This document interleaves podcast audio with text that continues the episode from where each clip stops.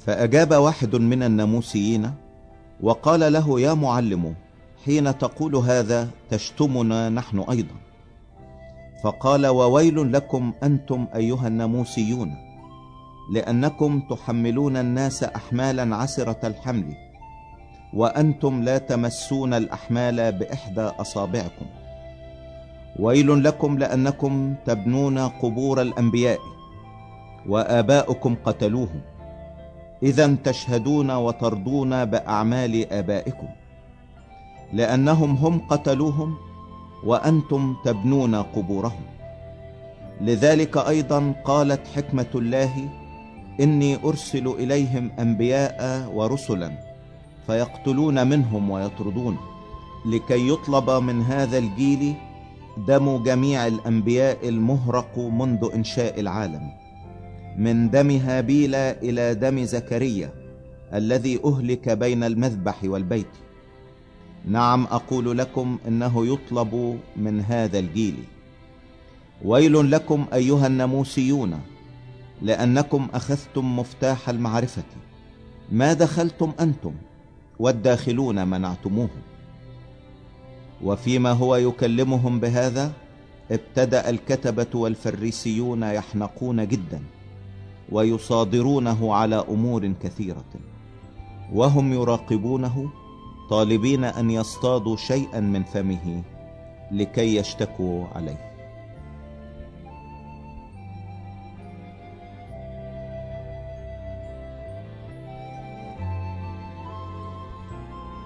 الأصحاح الثاني عشر. وفي أثناء ذلك إذ اجتمع ربوات الشعب حتى كان بعضهم يدوس بعضا.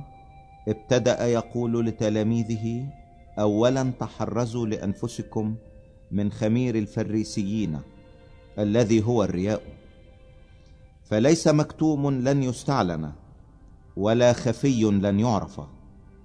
لذلك كل ما قلتموه في الظلمة يسمع في النور وما كلمتم به الأذن في المخادع ينادى به على السطوح. ولكن أقول لكم يا أحبائي لا تخافوا من الذين يقتلون الجسد وبعد ذلك ليس لهم ما يفعلون أكثر. بل أريكم ممن تخافون. خافوا من الذي بعدما يقتل له سلطان أن يلقي في جهنم. نعم أقول لكم من هذا خافوا أليست خمسة عصافير تباع بفلسين؟ وواحد منها ليس منسيا أمام الله بل شعور رؤوسكم أيضا جميعها محصاة فلا تخافوا. أنتم أفضل من عصافير كثيرة. وأقول لكم كل من اعترف بي قدام الناس يعترف به ابن الإنسان قدام ملائكة الله. ومن أنكرني قدام الناس ينكر قدام ملائكة الله. وكل من قال كلمة على ابن الإنسان يغفر له. وأما من جدف على الروح القدس فلا يغفر له. ومتى قدموكم إلى المجامع والرؤساء والسلاطين؟ فلا تهتموا كيف أو بما تحتجون أو بما تقولون. لأن الروح القدس يعلمكم في تلك الساعة ما يجب أن تقولوه. وقال له واحد من الجمع يا معلم قل لأخي أن يقاسمني الميراث. فقال له يا إنسان من أقامني عليكما قاضيا أو مقسما؟ وقال لهم انظروا وتحفظوا من الطمع فإنه متى كان لأحد كثير فليست حياته من أمواله. وضرب لهم مثلا قائلا إنسان غني أخصبت كورته ففكر في نفسه قائلا ماذا أعمل؟ لأن ليس لي موضع أجمع فيه أثماري. وقال أعمل هذا أهدم مخازني وأبني أعظمه وأجمع هناك جميع غلاتي وخيراتي. وأقول لنفسي يا نفس لك خيرات كثيرة. موضوعة لسنين كثيرة. استريحي وكلي واشربي وافرحي. فقال له الله يا غبي هذه الليلة تطلب نفسك منك فهذه التي أعددتها لمن تكون. هكذا الذي يكنز لنفسه وليس هو غنيا لله. وقال لتلاميذه من أجل هذا أقول لكم لا تهتموا لحياتكم بما تأكلون ولا للجسد بما تلبسون. الحياة أفضل من الطعام والجسد أفضل من اللباس.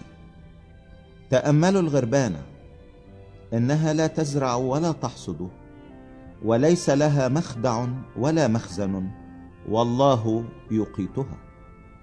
كم أنتم بالحري أفضل من الطيور. ومن منكم إذا اهتم يقدر أن يزيد على قامته ذراعا واحدة. فإن كنتم لا تقدرون ولا على الأصغر فلماذا تهتمون بالبواقي؟ تأملوا الزنابقة كيف تنمو؟ لا تتعب ولا تغزل. ولكن أقول لكم إنه ولا سليمان في كل مجده. كان يلبس كواحدة منها فإن كان العشب الذي يوجد اليوم في الحقل ويطرح غدا في التنور يلبسه الله هكذا فكم بالحري يلبسكم أنتم يا قليل الإيمان. فلا تطلبوا أنتم ما تأكلون وما تشربون ولا تقلقوا فإن هذه كلها تطلبها أمم العالم. وأما أنتم فأبوكم يعلم أنكم تحتاجون إلى هذه. بل اطلبوا ملكوت الله وهذه كلها تزاد لكم. لا تخف أيها القطيع الصغير لأن أباكم قد سر أن يعطيكم الملكوت. بيعوا ما لكم وأعطوا صدقة. اعملوا لكم أكياسا لا تفنى وكنزا لا ينفد في السماوات. حيث لا يقرب سارق ولا يبلي سوس. لأنه حيث يكون كنزكم هناك يكون قلبكم أيضا. لتكن أحقاؤكم ممنطقة وسرجكم موقدة.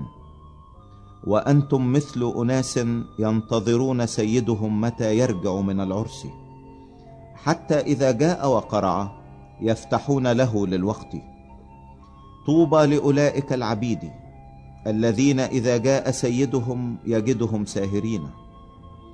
الحق أقول لكم إنه يتمنطق ويتكئهم ويتقدم ويخدمهم. وإن أتى في الهزيع الثاني أو أتى في الهزيع الثالث ووجدهم هكذا فطوبى لأولئك العبيد. وإنما اعلموا هذا أنه لو عرف رب البيت في أية ساعة يأتي السارق لسهر ولم يدع بيته ينقب. فكونوا أنتم إذا مستعدين لأنه في ساعة لا تظنون يأتي ابن الإنسان.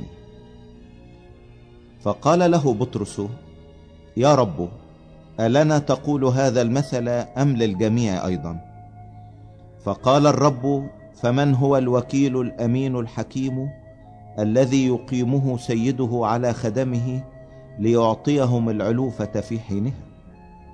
طوبى لذلك العبد الذي إذا جاء سيده يجده يفعل هكذا. بالحق أقول لكم إنه يقيمه على جميع أمواله. ولكن إن قال ذلك العبد في قلبه سيدي يبطئ قدومه فيبتدئ يضرب الغلمان والجواري ويأكل ويشرب ويسكر. يأتي سيد ذلك العبد في يوم لا ينتظره وفي ساعة لا يعرفها فيقطعه ويجعل نصيبه مع الخائنين. وأما ذلك العبد الذي يعلم إرادة سيده ولا يستعد ولا يفعل بحسب إرادته فيضرب كثيرا. ولكن الذي لا يعلم ويفعل ما يستحق ضربات يضرب قليلا. فكل من أعطي كثيرا يطلب منه كثير ومن يودعونه كثيرا يطالبونه بأكثر. جئت لألقي نارا على الأرض فماذا أريد لو اضطرمت؟ ولي صبغة أصطبغها وكيف أنحصر حتى تكمل؟ أتظنون أني جئت لأعطي سلاما على الأرض؟ كلا أقول لكم بل انقساما.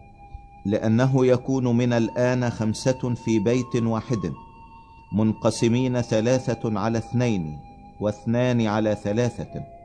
ينقسم الأب على الابن والابن على الأب والأم على البنت والبنت على الأم والحماة على كنتها والكنة على حماتها. ثم قال أيضا للجموع إذا رأيتم السحابة تطلع من المغارب فللوقت تقولون إنه يأتي مطر فيكون هكذا. وإذا رأيتم ريح الجنوب تهب تقولون إنه سيكون حر فيكون. يا مراؤون تعرفون أن تميزوا وجه الأرض والسماء وأما هذا الزمان فكيف لا تميزونه؟ ولماذا لا تحكمون بالحق من قبل نفوسكم؟ حينما تذهب مع خصمك إلى الحاكم ابذل الجهد وأنت في الطريق لتتخلص منه لئلا يجرك إلى القاضي ويسلمك القاضي إلى الحاكم فيلقيك الحاكم في السجن. أقول لك لا تخرج من هناك حتى توفي الفلسة الأخيرة.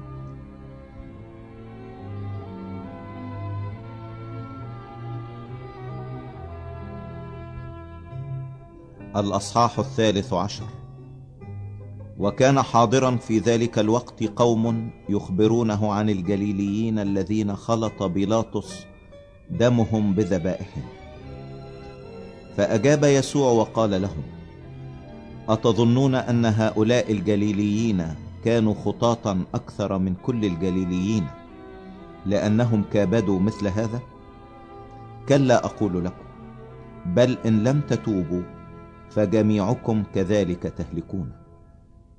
أو أولئك الثمانية عشر الذين سقط عليهم البرج في سلوان وقتلهم. أتظنون أن هؤلاء كانوا مذنبين أكثر من جميع الناس الساكنين في أورشليم؟ كلا أقول لكم بل إن لم تتوبوا فجميعكم كذلك تهلكون. وقال هذا المثل كانت لواحد شجرة تين مغروسة في كرمه فأتى يطلب فيها ثمرا ولم يجد. فقال للكرام هوذا ثلاث سنين آتي أطلب ثمرا في هذه التينة ولم أجد. اقطعها. لماذا تبطل الأرض أيضا؟ فأجاب وقال له يا سيد اتركها هذه السنة أيضا. حتى أنقب حولها وأضع زبلا. فإن صنعت ثمرا وإلا ففيما بعد تقطعها. وكان يعلم في أحد المجامع في السبت وإذا امرأة كان بها روح ضعف ثمانية عشرة سنة وكانت منحنية ولم تقدر أن تنتصب البتة. فلما رآها يسوع دعاها وقال لها يا امرأة إنك محلولة من ضعفك. ووضع عليها يديه ففي الحال استقامت ومجدت الله. فأجاب رئيس المجمع وهو مغتاظ لأن يسوع أبرأ في السبت. وقال للجمع هي ستة أيام ينبغي فيها العمل ففي هذه ائتوا واستشفوا وليس في يوم السبت. فأجابه الرب وقال يا مرائي ألا يحل كل واحد منكم في السبت ثوره أو حماره من المذود ويمضي به ويسقيه؟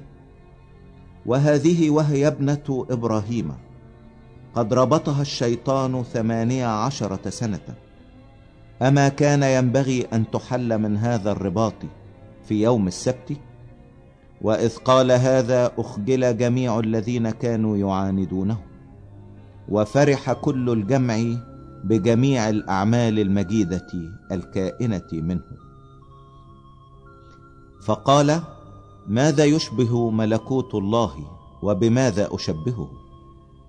يشبه حبة خردل أخذها إنسان وألقاها في بستانه فنمت وصارت شجرة كبيرة وتآوت طيور السماء في أغصانها.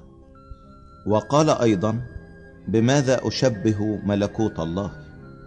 يشبه خميرة أخذتها امرأة وخبأتها في ثلاثة أكيال دقيق حتى اختمر الجميع. واجتاز في مدن وقرى يعلم ويسافر نحو أورشليم. فقال له واحد يا سيد أقليل هم الذين يخلصون؟ فقال لهم اجتهدوا أن تدخلوا من الباب الضيق. فإني أقول لكم إن كثيرين سيطلبون أن يدخلوا ولا يقدرون. من بعد ما يكون رب البيت قد قام وأغلق الباب وابتدأتم تقفون خارجا وتقرعون الباب قائلين يا رب يا رب افتح لنا. يجيب ويقول لكم لا أعرفكم من أين أنتم. حينئذ تبتدئون تقولون أكلنا قدامك وشربنا وعلمت في شوارعنا. فيقول أقول لكم لا أعرفكم من أين أنتم. تباعدوا عني يا جميع فاعل الظلم. هناك يكون البكاء وصرير الأسنان. متى رأيتم إبراهيم وإسحاق ويعقوب وجميع الأنبياء في ملكوت الله وأنتم مطروحون خارجا؟ ويأتون من المشارق ومن المغارب ومن الشمال والجنوب ويتكئون في ملكوت الله وهوذا آخرون يكونون أولين وأولون يكونون آخرين. في ذلك اليوم تقدم بعض الفريسيين قائلين له اخرج واذهب منها هنا لأن هيرودس يريد أن يقتلك. فقال لهم امضوا وقولوا لهذا الثعلب ها أنا أخرج شياطين وأشفي اليوم وغدا وفي اليوم الثالث أكمل. بل ينبغي أن أسير اليوم وغدا وما يليه. لأنه لا يمكن أن يهلك نبي خارجا عن أورشليم. يا أورشليم يا أورشليم يا قاتلة الأنبياء وراجمة المرسلين إليها كم مرة أردت أن أجمع أولادك كما تجمع الدجاجة فراخها تحت جناحيها ولم تريدوا. هوذا بيتكم يترك لكم خرابا. والحق أقول لكم إنكم لا ترونني حتى يأتي وقت تقولون فيه مبارك الآتي باسم الرب.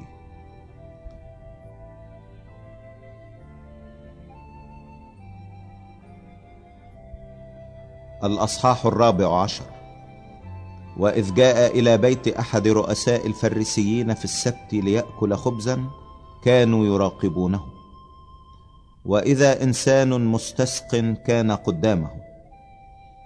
فأجاب يسوع وكلم الناموسيين والفريسيين قائلا هل يحل الإبراء في السبت؟ فسكتوا فأمسكه وأبرأه وأطلقه. ثم أجابهم وقال من منكم يسقط حماره أو ثوره في بئر ولا ينشله حالا في يوم السبت؟ فلم يقدروا أن يجيبوه عن ذلك. وقال للمدعوين مثلا وهو يلاحظ كيف اختاروا المتكئات الأولى. قائلا لهم متى دعيت من أحد إلى عرس فلا تتكئ في المتكئ الأول لعل أكرم منك يكون قد دعي منه. فيأتي الذي دعاك وإياه ويقول لك أعطي مكانا لهذا. فحينئذ تبتدئ بخجل تأخذ الموضع الأخير. بل متى دعيت فاذهب واتكئ في الموضع الأخير. حتى إذا جاء الذي دعاك يقول لك يا صديق ارتفع إلى فوق. حينئذ يكون لك مجد أمام المتكئين معك. لأن كل من يرفع نفسه يتضع ومن يضع نفسه يرتفع. وقال أيضا للذي دعاه إذا صنعت غداء أو عشاء فلا تدعو أصدقاءك ولا إخوتك ولا أقرباءك ولا الجيران الأغنياء لئلا يدعوك هم أيضا فتكون لك مكافأة. بل إذا صنعت ضيافة فادع المساكين الجدع العرجة العمي. فيكون لك الطوبى إذ ليس لهم حتى يكافوك لأنك تكافى في قيامة الأبرار. فلما سمع ذلك واحد من المتكئين قال له طوبى لمن يأكل خبزا في ملكوت الله؟ فقال له إنسان صنع عشاء عظيما ودعا كثيرين وأرسل عبده في ساعة العشاء ليقول للمدعوين تعالوا لأن كل شيء قد أعد. فابتدأ الجميع برأي واحد يستعفون.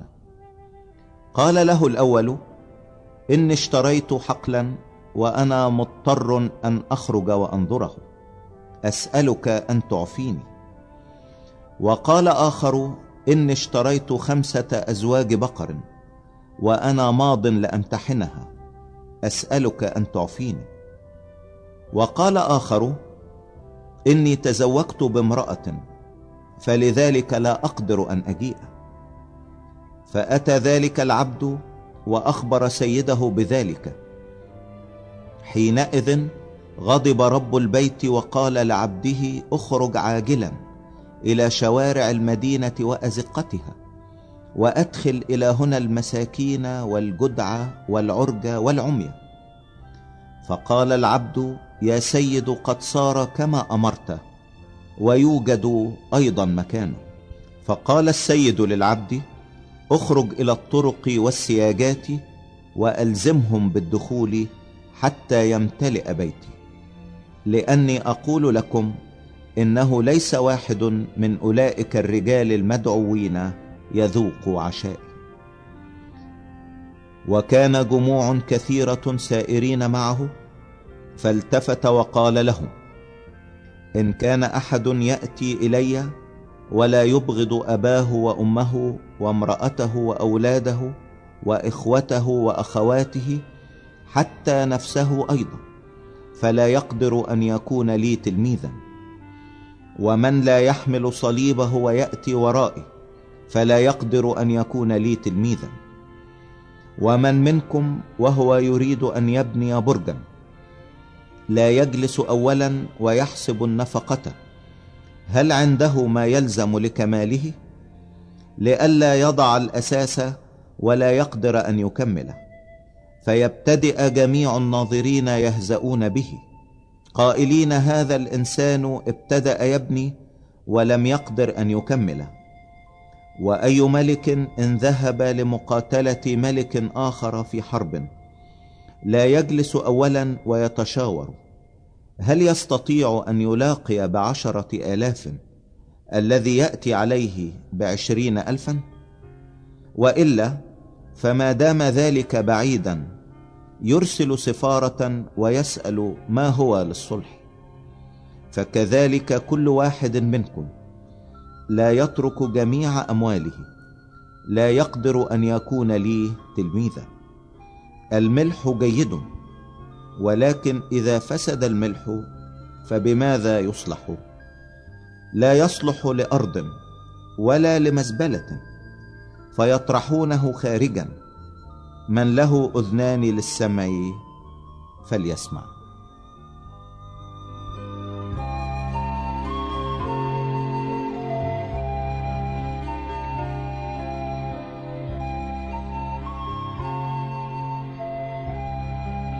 الأصحاح الخامس عشر. وكان جميع العشارين والخطاة يدنون منه ليسمعوه. فتذمر الفريسيون والكتبة قائلين هذا يقبل خطاطا ويأكل معهم فكلمهم بهذا المثل قائلا أي إنسان منكم له مئة خروف وأضاع واحدا منها ألا يترك التسعة والتسعين في البرية؟ ويذهب لأجل الضال حتى يجده؟ وإذا وجده يضعه على منكبيه فرحا ويأتي إلى بيته ويدعو الأصدقاء والجيران قائلا لهم افرحوا معي لأني وجدت خروف الضالة أقول لكم إنه هكذا يكون فرح في السماء بخاطئ واحد يتوب أكثر من تسعة وتسعين بارا لا يحتاجون إلى توبة. أو أية امرأة لها عشرة دراهم. إن أضاعت درهما واحدا. ألا توقد سراجا وتكنس البيت وتفتش باجتهاد حتى تجده؟ وإذا وجدته تدعو الصديقات والجارات قائلة افرحن معي. لأني وجدت الدرهم الذي أضعته. هكذا أقول لكم يكون فرح قدام ملائكة الله بخاطئ واحد يتوب. وقال إنسان كان له ابنان. فقال أصغرهما لأبيه يا أبي أعطني القسم الذي يصيبني من المال. فقسم لهما معيشته. وبعد أيام ليست بكثيرة جمع الابن الأصغر كل شيء وسافر إلى كورة بعيدة وهناك بذر ماله بعيش مسرف. فلما أنفق كل شيء حدث جوع شديد في تلك الكورة فابتدأ يحتاج. فمضى والتصق بواحد من أهل تلك الكورة. فأرسله إلى حقوله ليرعى خنازيره. وكان يشتهي أن يملأ بطنه من الخرنوب الذي كانت الخنازير تأكله فلم يعطه أحد. فرجع إلى نفسه وقال كم من أجير لأبي يفضل عنه الخبز وأنا أهلك جوعا. أقوم وأذهب إلى أبي. وأقول له يا أبي أخطأت إلى السماء وقدامك ولست مستحقا بعد أن أدعى لك ابنا اجعلني كأحد أجراك. فقام وجاء إلى أبيه وإذ كان لم يزل بعيدا رآه أبوه فتحنن وركض ووقع على عنقه وقبله. فقال له الابن يا أبي أخطأت إلى السماء وقدامك ولست مستحقا بعد أن أدعى لك ابنا.